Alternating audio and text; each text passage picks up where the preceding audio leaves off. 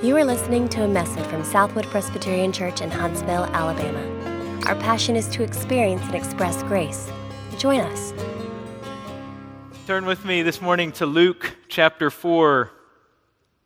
Luke 4. We have uh, seen recently in Luke's gospel Jesus as the promised Messiah, the beloved Son of God seen him confirmed in that identity through his faithful obedience in temptation, right? As he succeeded in the wilderness and the places that we have failed. Ron did such a great job with that, walking us through that. This morning, we look at a passage where Jesus lays out his plan for public ministry. Uh, he gives the, the blueprint for kingdom ministry, you could say. Um, this is what I'm going to do as the anointed deliverer, moving the kingdom of God forward. Here's what it's going to look like. It's a really helpful outline and list of priorities that the gospel story bears out. We're going to see themes we talk about this morning time and time again through the gospel of Luke. And Jesus sticks to his promises in his ministry um, as Luke 4 becomes a, a consistent pattern for Jesus. And of course, then, for his church as well. What does kingdom ministry look like for us? If we're to be his followers, then our role is to see his kingdom advanced. And he's the one who shows us and tells us what that's going to look like, right? What things should characterize the ministry of Southwood Presbyterian Church? What things should characterize the lives of her members? That sounds easy and exciting, right? What's it all going to be like? Tell us the plan. Let's go. Well, listen as we read, because some of the people who first heard the plan were excited too. By the end of the day, though, they wanted to kill Jesus rather than follow his plan. Read with me this remarkable day, Luke 4 at verse 14. This is God's holy word. And Jesus returned in the power of the Spirit to Galilee, and a report about him went through all the surrounding country. And he taught in their synagogues, being glorified by all. And he came to Nazareth, where he had been brought up, and as was his custom, he went to the synagogue on the Sabbath day, and he stood up to read. And the scroll of the prophet Isaiah was given to him. He unrolled the scroll and found the place where it was written, The Spirit of the Lord is upon me because he has anointed me to proclaim good news to the poor. He has sent me to proclaim liberty to the captives and recovering of sight to the blind, to set at liberty those who are oppressed, to proclaim the year of the Lord's favor. And he rolled up the scroll and gave it back to the attendant and sat down. And the eyes of all in the synagogue were fixed on him, and he began to say to them, Today this scripture has been fulfilled in your hearing. And all spoke well of him and marveled at the gracious words that were coming from his mouth. And they said, Is not this Joseph's son? And he said to them, Doubtless you will quote to me this proverb Physician, heal yourself. What we have heard you did at Capernaum, do here in your hometown as well. And he said, Truly I say to you, no prophet is acceptable in his hometown. But in truth, I tell you, there were many widows in Israel in the days of Elijah when the heavens were shut up three years and six months, and a great famine came over all the land. And Elijah was sent to none of them, but only to Zarephath in the land of Sidon, to a woman who was a widow. And there were many lepers in Israel in the time of the prophet Elisha, and none of them was cleansed, but only Naaman the Syrian. When they heard these things, all in the synagogue were filled with wrath, and they rose up and drove him out of the town and brought him to the brow of the hill on which their town was built, so that they could throw him down the cliff. But passing through their midst, he went away. Thus far, God's holy word. Let's pray and ask for his help. Father, that is our heart. That is the posture in which we come to your word needing your help.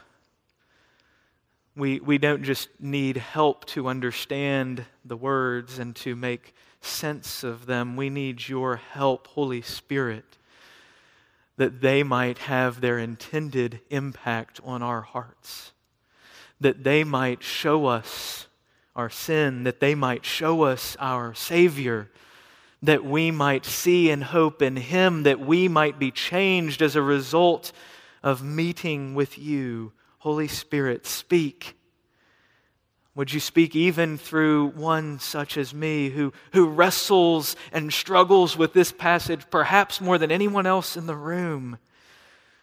Would you use me to speak? Would you speak to me by your Spirit and also through me that we might hear your voice?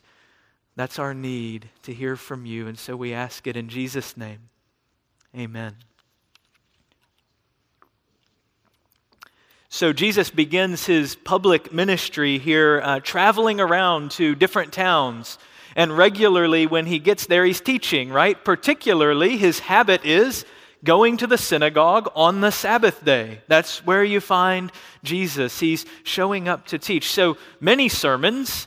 Luke doesn't record all of them, but, but he gives us one particular account here from Nazareth, Jesus' hometown.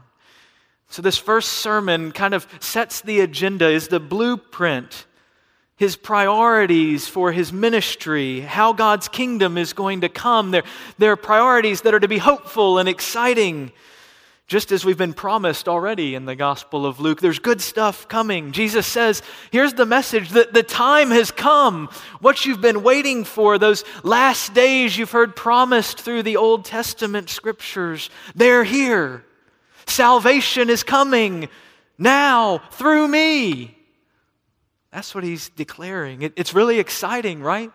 What they've all been waiting for. Don't forget these priorities as we go through Luke because this is the paradigm that Jesus is setting up. Priorities for kingdom ministry. First, the ministry of his kingdom begins and ends with a Christ centered focus. Uh, look what he selects from the prophet Isaiah, verse 18. He opens to Isaiah 61 and says, The Spirit of the Lord is upon me because he has anointed me to proclaim good news to the poor. He sent me to proclaim liberty to the captives and recovering of sight to the blind, to set at liberty those who are oppressed, to proclaim the year of the Lord's favor. And Jesus reads that and then he rolls up the scroll that he's been given. He gives it back to the synagogue leader as he would every week. And then this is what happens uh, in these synagogues you stand for the reading of God's word, and then you sit down to give the sermon. I'm not going to put that into practice this morning. You might feel a little awkward. Um, but you sit down to preach. So that's what Jesus does. And everyone's looking to him. What's he going to say now? And he began this way today this scripture has been fulfilled in your hearing. Notice what he's saying in the passage that he's selected from Isaiah. The Spirit of the Lord is upon me. He has anointed me. He has sent me to do all of these things. And Jesus, having read that, says, Today, this scripture about me fulfilled in your hearing. That's where the kingdom begins, right? the anointed one, the promised Messiah, the King has come. And the ministry of the kingdom never goes forward apart from the King. That sounds obvious, right? Well, that was really profound, but, but we can never lose sight of that. Churches can do lots of things. We can have a lot of fun doing a lot of things. But if we're not about the worship of King Jesus, the proclamation of King Jesus, the demonstration of the impact of King Jesus on our lives and our world, then it's not kingdom ministry that we're doing. You can't have the kingdom without the king. He sets the agenda, he provides the grace, he gets the glory, and no one else. Everything we do and say corporately must point to him not the preacher. Everything we do and say individually must point to Him, not the church member. We live in His strength rather than our own, and for His glory rather than our own. Secondly, the ministry of the kingdom features both word and deed. Constantly, the kingdom has a, a message to proclaim and an impact to make. It sounds like something and it feels like something. Uh, maybe the most obvious parallel is in the descriptions in verse 18. You'll see uh, right there, Jesus has, has been sent to proclaim liberty and then later to provide liberty, to set at liberty. He is both announcing it and bringing it. He's announcing that there's good news, and he's actually bringing it into existence to reality. The word aspect of the kingdom constantly present as Jesus, as he is here, preaches and teaches, calls to repentance, offers eternal hope, proclaims the good news of salvation. And the deeds accompany the words. He actually cures sick people while promising healing. He actually feeds hungry people while proclaiming himself as the bread of life. He actually eats with the poor and the oppressed while teaching love for neighbor, right? Do you see the priority of word and deed together? There's a message to proclaim here. Good news. The king is here. Forgiveness for the worst sinner. Freedom for those in bondage.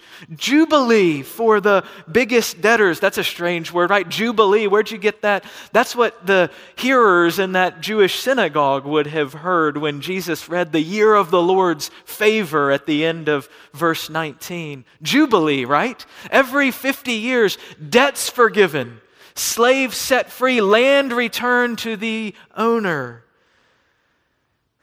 All of those things happening because the message must be accompanied by an experience of the same thing, a foretaste of glory. Uh, let me say it this way uh, forgiveness as the message can feel like a, a friend or a family member who finds you in shame and hiding and, and patiently accepts you and, and stays with you even in the midst of your struggle. Forgiveness can feel like that. Freedom can feel like societal systems that treat you equally regardless of your race or your background. Jubilee as the message can feel like communities who welcome a refugee or an outsider and help him find a place to fit in. Hearing about King Jesus and experiencing the reality of King Jesus must go together. Think about the priority of word and deed together in terms of, of marriage reconciliation. We, we know that this would be true. It's a, it's a good picture of it for us. Imagine Billy and, and Sally are married, and Billy has an affair, and Sally finds out, but they want to work things out. And so the, the message Billy needs to communicate is love, right? Uh, but we know talk is cheap. Um, that's what we say. So if Billy just begins to say 30 times a day, I love you, I love you, I love you. But, but nothing ever changes in the way he acts. He's doing all of the same things that he has been doing. His words, the, the message won't be believed, will it? It'll fall on deaf ears. But the opposite is true too. If, if Billy starts washing the dishes all the time, even when they're not dirty, and he starts doing everything that Sally wants and trying to be this perfect husband, and, and yet he still spews hatred towards her and says hateful things all of the time. It won't work. The deeds will fall flat, they'll seem fake. In fact, even if he's just silent and never once says, I love you, she'll start to wonder about the message all these kind deeds are communicating, won't she? If she says to him, I love you, and, and his response is to ignore it or, or just to smile and carry on, she's going to begin to wonder what, what's this game? What's he up to with all these things he's doing? He won't even tell me that he loves me. If the message is love, word and deed must go together. You can't neglect either. In Jesus' kingdom, it's always word and deed. We're going to see that throughout the Gospel of Luke. So, one last priority of kingdom ministry here in this passage it runs graciously toward the needy to provide help. Whether it's words or deeds, who's the object of all of these things that Jesus is doing in his ministry here in this passage? Uh, look at verse 18 again. Who is it that's going to receive all of the things Jesus is doing? Proclaim good news to the poor, proclaim liberty to the captives, recovering of sight to the blind, set at liberty those who are oppressed, the poor, the captives, the blind, the oppressed. Later in the conversation, he'll use examples of a, a hungry widow, a desperate leper. This is the reality of the Jubilee Jesus is proclaiming. The playing field is leveled, right? It's reset. It's another evidence of what we've been talking about as the theme of Luke. Good news of great joy for whom? For all people. And that's exciting, right? Uh, hopefully, you feel a little bit of what Jesus' audience apparently felt when they heard it. Awesome! The Messiah's here. Good things are happening. Needs are being met. This sounds great. Good news for all sorts of people. I'm so excited, Jesus. They all responded that way. But apparently, this is also the tipping point for the Jews in the synagogue. They're riding high, right? Excitement is palpable in the pews. I'm sure they had pews in the synagogue. Uh, in fact, the, the guy behind all of this is Joseph's son, right? This is our guy. We know him. He grew up here. All of a sudden, here's our hometown hero. We're going to be on the inside.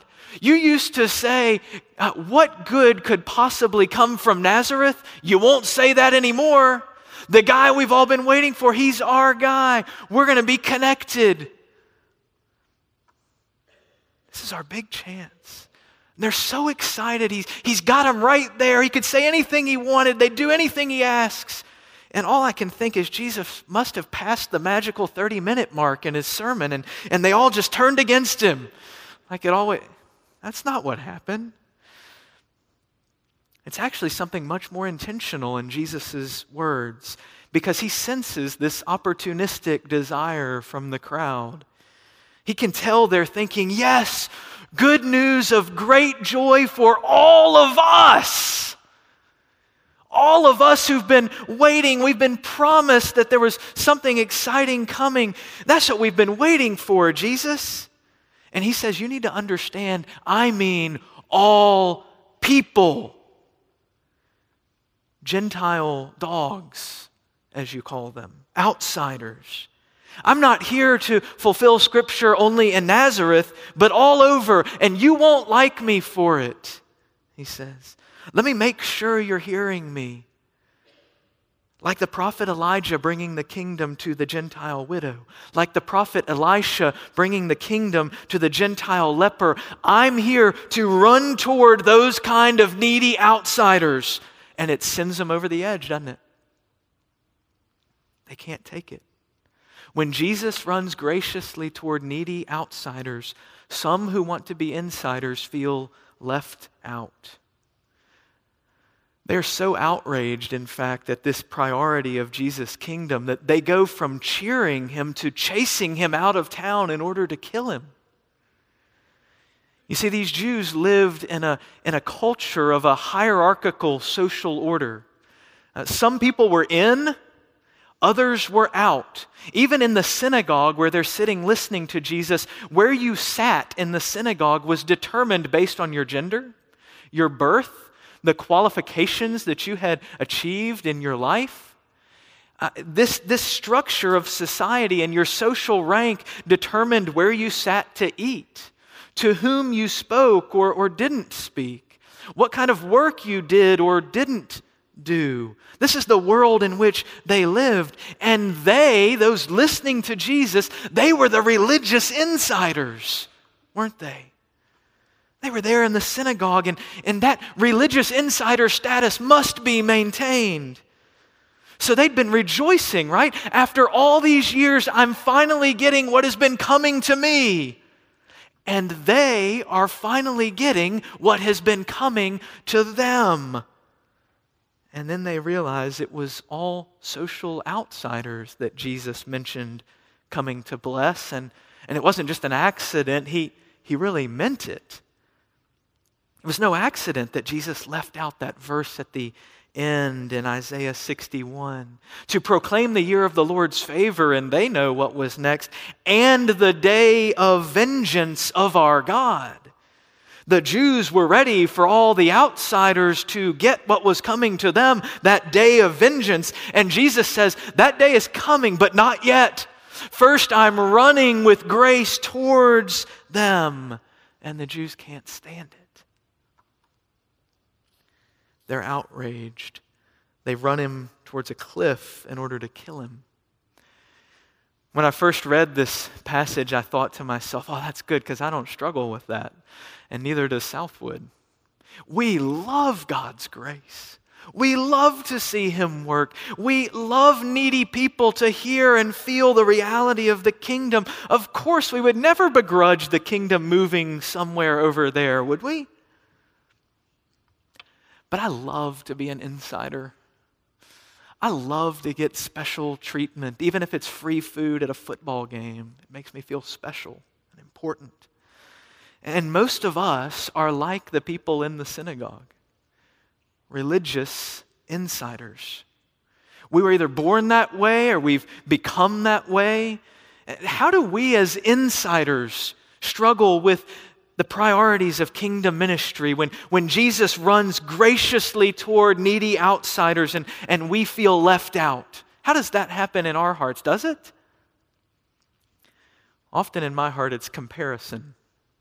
Here's one example from your pastor that I struggled with this week. I noticed kingdom ministry happening somewhere else, uh, even at another church in town, people flocking there and, and baptisms all over the place, and the, the Spirit seems to be moving. And, and, and I say, ah, man, I don't feel excited about that. Instead of rejoicing, I'm, I'm resentful. Because you see, they have bad theology. Um, and I have good theology. God, why are you blessing them with all their bad theology when I've got better training and better understanding of your word? All of a sudden, I'm not happy Jesus is being praised over there because I'm not. And God says, Oh, by the way, did you want to talk about theology? Uh, because your idea that my spirit works only in places with more accurate theology, there's maybe the first bit of bad theology you have. Maybe your theology is not so good as you thought it was. I think, in comparison to someone else, I deserve more from God, and I don't. And I resent him for that. So did the Jews with the Gentiles. Imagine, ladies, that, that girl you competed with all through high school, academically, athletically, socially. You, you know who I'm talking about. Um, y'all were always rivals and competing for things. Um, but she was a mean girl, and you were the moral girl. You always had that on her. She did things you never would have spoken of, and, and you stayed clean. In fact, she edged you out for valedictorian because she did some bonus work while you were on a mission trip. Uh, yeah, it's terrible. You've always kind of held that against her. Uh, but then someone at your church took the idea uh, uh, seriously of, of going and, and sharing Jesus with everyone, especially outsiders. And, and they talked to her, and, and she met Jesus. And, and she came to your church, and everybody got so excited about her. Like it was such a big deal. Uh, in fact, when, when she came to Jesus, part of that process was watching God heal her mom of cancer. And you lost your mom to cancer, even though you prayed way more. Not fair, God. If you're not frustrated yet, she has a fourth grade daughter just like you do, and and when she and all of her other unchurched friends came to Heyday, they took all the candy so your kid didn't get to go home with any. Um, but you were actually okay with that because not a big deal. Their health, you know, kid's going to be healthy, so they didn't really need the candy. But what's worse is she she came to their Sunday school class, and now your daughter's coming home from church complaining because she's lonely, and the other girl has taken all her friends, and you're outraged. God, this was my church. I prayed more. I've served longer. I deserve, I ought. It's there in our hearts too, isn't it? When we see ourselves compared to others and we think we deserve something more than they do. It shows up not only in comparison, but, but in my consumerism. It's what the Jews say when they're saying, Physician, heal yourself. Jesus, do miracles, heal people here. We want our issues handled. Defeat the Gentiles ruling over us. Don't rescue them. You're supposed to be conquering them.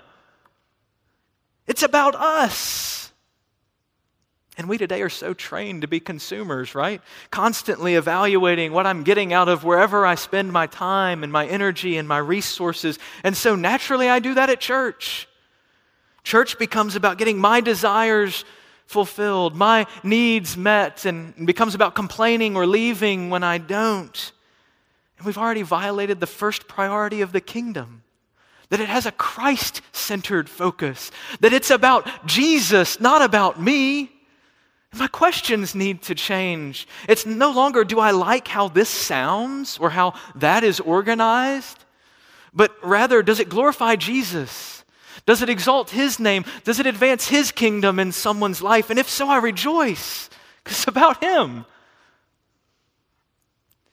One more way I have this struggle it's in regards to community.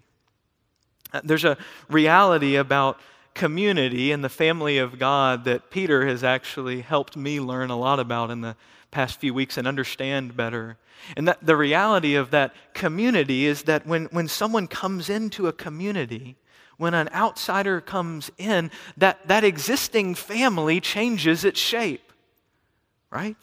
It's no longer the same. The Jews wanted no part of, of these uncircumcised lower class Gentiles getting worked into their community. Uh, think of the analogy with adopting a new child into your family. Uh, some family principles and practices may stay the same, right? Uh, but but you may now have bunk beds in your room and you may not get your own room. The family may not be able to do some things or go some places in the same way because it's grown and the, the shape of the family has changed. You may have to share the remote. You may have to do some things that are important to your new brother and are a part of his background and, and his experiences. And that can be hard and it can be beautiful. I can hear the words coming out of my own mouth. Oh, small group is just so much harder now that they come. You may have said, My church just doesn't look or smell or, or sound the same anymore. It, it's too big, it's too small, it's too young, it's too old. Think back to the mean girl who met Jesus. Imagine that she was living out of town, nowhere near you, and you read on Facebook that, that she'd met Jesus. You might genuinely rejoice, right? You love that God works that way, that He runs graciously towards needy outsiders, that He loves them until she shows up in your church. That's where the rub is, isn't it? Until she shows up there and the shape of your family changes. That can be hard. And it can be beautiful. Don't you love older people? That God has graciously run toward crazy young people in the next generation who don't think like you do or look like you do, and He's brought them into your family here at Southwood. Don't you love it? I know that you do. Even though it's disruptive to you sometimes, I know you love it because you tell me you love it. You love seeing God do that. Even if things change and the shape of your family looks different, you rejoice. You see the beauty in that because y'all have learned what we struggle to learn. Wouldn't it be beautiful, Southwood, if God brought uh, so many new members here that we had a budget crisis because the new members coming were, were those who needed financial assistance rather than those giving financial assistance? Wouldn't it be beautiful if we started singing different songs because they kept being suggested by all the new members who'd come from different ethnic backgrounds? Wouldn't that be beautiful? Southwood Kingdom Ministry that focuses on Jesus constantly follows him in sharing and showing the kingdom to those who are outside and different from us it must be absolutely and exclusively focused on Jesus. And so it must be intentionally inclusive of the outsiders for whom King Jesus has come. Who else needs to be in here? In your home, in your life, and then maybe even later in these pews. Think this morning of a person or group of people? How will you welcome them in? How will they experience the welcome of King Jesus in relationship with you? All of that, all these outsiders being welcomed in would be beautiful, but perhaps hard for our hearts. That's the scary reality of this passage. We, we can't avoid it. How quickly they seek to get rid of Jesus. Verse 28. They heard all these things. All in the synagogue were filled with wrath. They rose up and drove him out of the town and brought him to the brow of the hill on which their town was built so they could throw him down the cliff. But passing through their midst, he went away.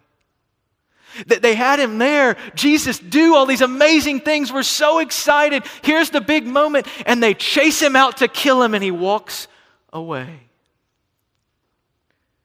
We are tempted to get rid of Jesus to maintain our preferred status quo. That's scary, isn't it? We're, we're capable of that just as they were. And we may not throw him off a cliff and stone him as a false prophet, but we might ignore his commands for my life. We might rationalize away his agenda for his church when it doesn't suit ours or doesn't seem comfortable to us. We may do whatever it takes to stay comfortable on the inside even keeping Jesus at arm's length. Oh, I would never do that. Even keeping Jesus at arm's length, possibly because we so want to be comfortable on the inside. God, may it never be here that we would pursue our agenda and our glory and practically get rid of Jesus. Might we more and more share the heart of Jesus you see, the beauty of Jesus' kingdom is its inclusive exclusivism. It's a phrase I'm borrowing from my friend Dane Ortlund. Let me explain briefly as we close. Our world, the culture in which we live, is inclusive, living under an ethic of tolerance where everyone and everything is in. Unless, of course, you believe that there's right and wrong or things that should or shouldn't happen, and, and then there might be an outsider. So the inclusion is actually rather empty, isn't it? Religion, on the other hand, is exclusive. Because only the initiated or, or those who measure up or meet all the requirements and perform well enough are in, and everyone else is out. Jesus is entirely different from either of those.